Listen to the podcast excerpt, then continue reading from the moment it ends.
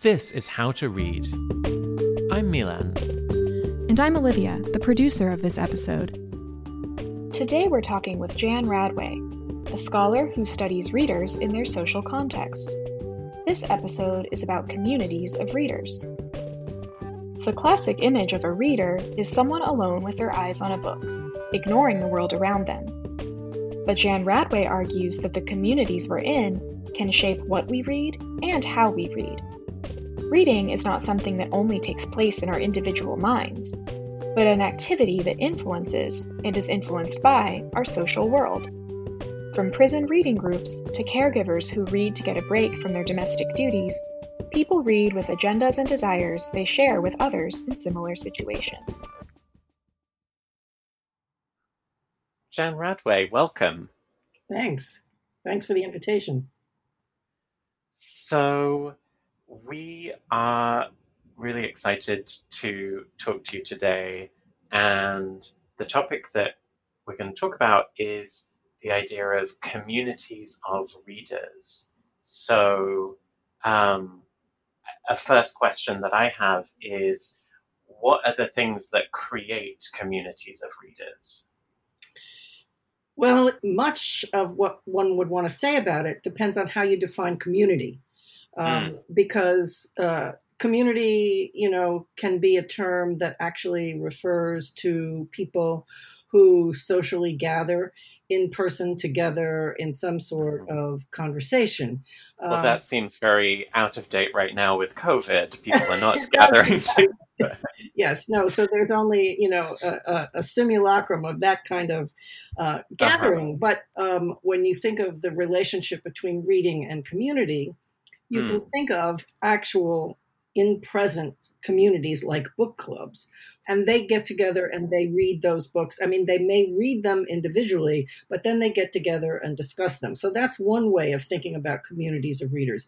But community um, is a word that's been used um, sociologically. So people who have similar um, experiences, similar determinants of their social situation, those okay. people could be thought of as a community of readers. But again, it's it's not that they get together, but rather their their reading is determined by a set of um, assumptions, desires, concerns that are a function of their particular social position. For instance, scholars have written about uh, readers who are brought together by their preference for a certain kind of genre. So, mm-hmm. Erin Smith, one of my former students, for instance, has written about working class readers in the 30s, 40s, and 50s and their preference for hard boiled detective stories. Mm. Yeah. And so, I mean, I'm interested in sort of like, I think you use the phrase like social position Yes. So I guess what what do you mean by social position? So class, like working class. Yes, it could be class. It could be gendered. Um, it yeah. could be um, ethnicity. Hmm. So we've got we've got these these groups of people who may not like read literally in the same room, but then they're gathering in a space to to share that experience of reading, and then the other side is these sort of we call them communities, but um, they're not necessarily like physically gathering, but they are, um, you know, you mentioned like working class readers. So, so there, it's like a kind of grouping that like we might perceive, but they don't necessarily think of themselves as a group. Yes, I mean, we tend to assume reading is private, is singular. Right and it is driven by you know your personal desires but in fact yeah right it's like that image of like you alone in your room right. with your eyes locked on a book yeah right. that's an ideological image of the reader that's historically specific um, but the other thing that's important to understand is reading is always social another one that's really interesting also yeah. about by a, a former student um, megan sweeney um, mm-hmm. And her book is called Reading is My Window. And it is about women in prison who read true crime, um, often together, um, uh, but across prisons as well. So this is a phenomenon. Um, this is an extended community of readers, but it, within a particular prison, they can get together and read these stories and talk about them together. So you can see the question of what a community of readers is is a complicated one. Yeah, and with that example, you know, it's not even like. I think the word community tends to evoke kind of like happy, positive associations, Right. but when it's, you know, incarcerated women incarcerated people, like they're not there by choice, but. Nonetheless, it sounds like they're choosing to read the same books as each other. Yes, that these are books that they prefer to read, and Megan has a, a, a complex account of why that might be the case. Um, but it has to do with their own life experiences and the way those particular literary texts address those or enable them to think about them. For instance, uh, you know, the question uh, was raised in the 70s about the explosion of what were called bodice rippers um, popular uh, romances um, that suddenly exploded in popularity, and they had pictures of a heroine literally be, with her bodice torn by the hero, right? And so the question was, well, who's reading these stories? What does the explosion in popularity of this um, form mean? And, mm. you know, there was a lot of debate about that because in the 70s, people assumed that it was simply a backlash against feminism. This was a return okay. to very standard ideas about femininity, about sexual relationships, what have you. Um, mm. But then people began to ask, well, what actually happens in the act of reading? Who is reading these things? How are they reading them? Where are they reading them? How are they talking about them? And mm. that's um, a moment when what I would call the sociology and anthropology of reading kind of took off, and people began to ask these questions about all sorts of readers and all sorts of genres. So, again, it can vary. It's mm. complicated. it is complicated. It's reminding me of a, a conversation that we recorded with uh, Usha Iyer, who's a scholar of Hindi cinema, mm-hmm. and she was talking about the the endings of um, it, typical Hindi films where there's like a kind of like romance between a man and a woman, and it ends with them getting married and being very kind of like conservative and right. so on. But that she was arguing that actually it's like the middles of these movies where there's kind of spectacle and the women Absolutely. get to be amazing dancers and have all this energy and power. That's what viewers take away, and they just they know the endings are kind of crappy and simplistic, and they That's just right. kind of yeah that's totally that, that that totally accords with my experience with readers of romances the same way and in fact some of the Mm. women that i interviewed for um, an earlier book i wrote called reading the romance insisted on reading the ending of a book first they wanted to make Hmm. sure that the ending was there and that it was all going to you know turn out okay in the end but that freed them to involve themselves with an identification with this heroine and the way she was threatened, the way she was um, uh, uh, overly ambitious. It, you know, so how we would analyze the text, that's not necessarily how readers experience moving through that text. Hmm. So, I mean, I'm really curious to hear more about the research that you personally did with these romance readers. And yeah, I'm just curious to hear more about that. Like, what did you, how did you research what they were reading and what did you discover there? Well, it was kind of seat of the pants scholarship, I have to say. so there was this conversation going on, as I mentioned, about uh, well, what did the explosion of interest in romance publishing um, suggest? And Hmm. I kept thinking that oh, it's got to be more complicated than it's just a flash, you know, just a, um, a backlash. So I decided to see if I could figure out how readers actually read them. Um, and I wrote to publishers, and I was surprised that they didn't know. They were only interested in buying, so they were not really interested.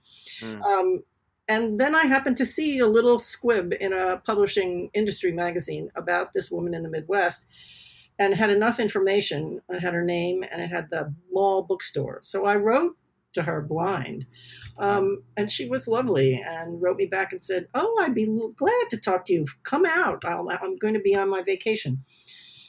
so the way it got started and what was startling to me was I started asking her one of the first questions I asked was what do romances do better than other novels available today? I thought that was a question about the text. The answer I got was, well, I've run them up to school. I've made their lunch. I've gone home. I've done the laundry. I've uh, cooked dinner for everybody. It, so that directed mm. my hmm. attention to the act of reading.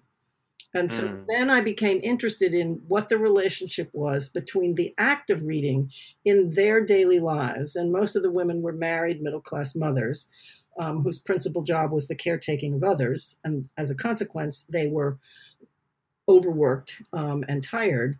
And reading then was a respite. It was a way that they carved out space for themselves because people respect a book. And if you're reading, they tend not to interrupt you.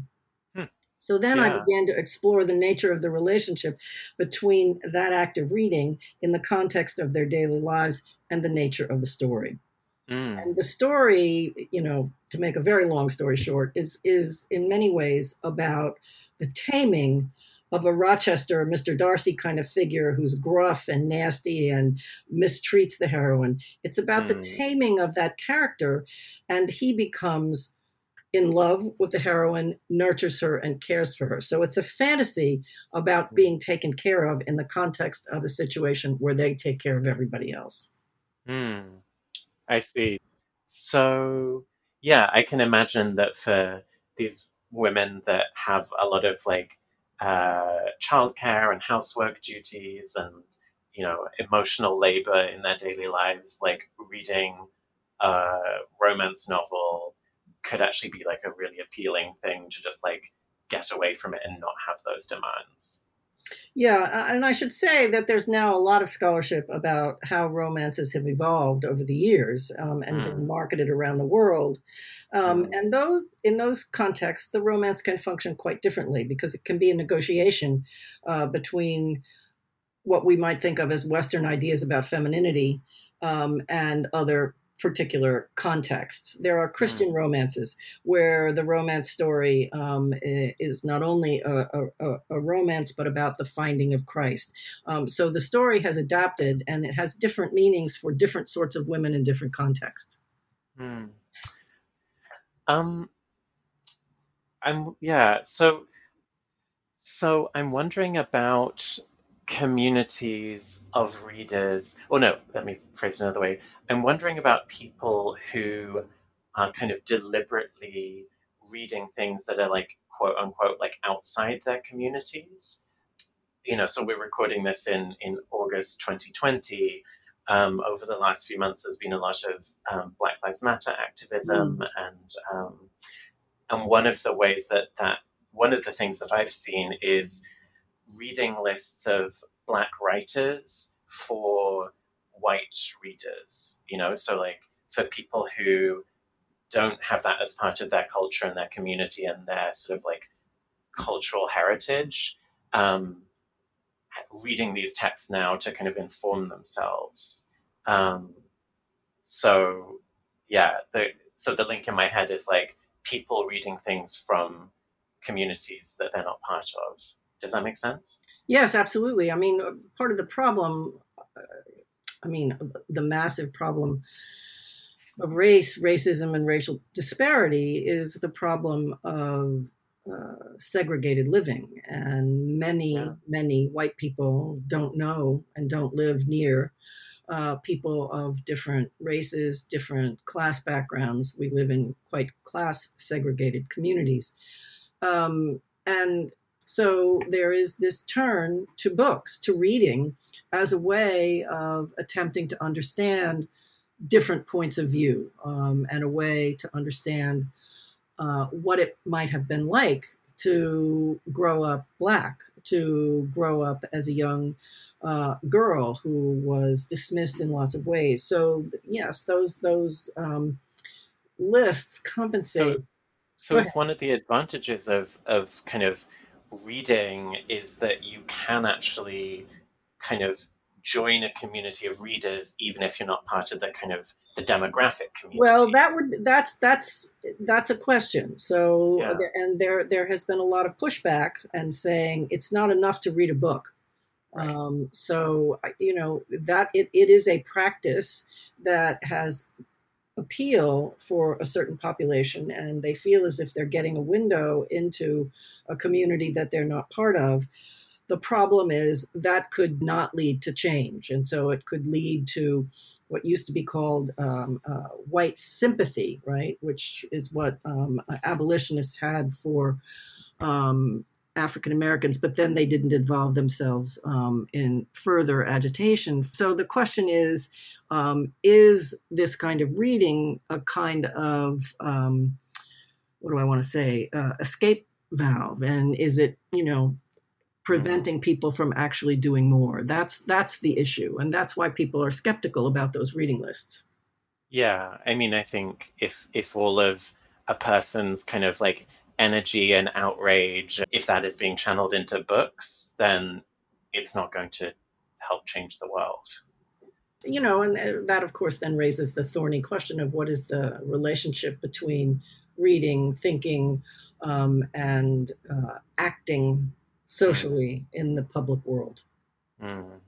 But at the very least, yeah, like, yeah, reading might lead to acting, but reading alone is not acting. It well, I mean, in some contexts it can be right. Those romance Yeah. readers were acting with their books by keeping True. their family away. so you know, it can Yeah, be yeah, an okay. act, but it's a limited act, right? Yeah, yeah. Jan Radway, thank you very much. You're welcome. Thanks for the good questions. That's it for this episode. For links to books mentioned in our discussion, plus further reading, visit our website, howtoreadpodcast.com. You can also listen to two bonus clips. One in which Jan discusses readers of the novel Little Women identifying with the character Jo, and another in which she explains how the Book of the Month Club influenced middle class readers in the United States. To hear about our latest episodes and news, follow us on Twitter, Facebook, and Instagram at How to Read Now.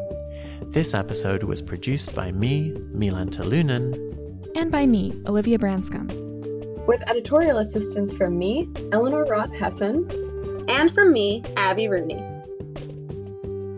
Our theme music is by Poddington Bear.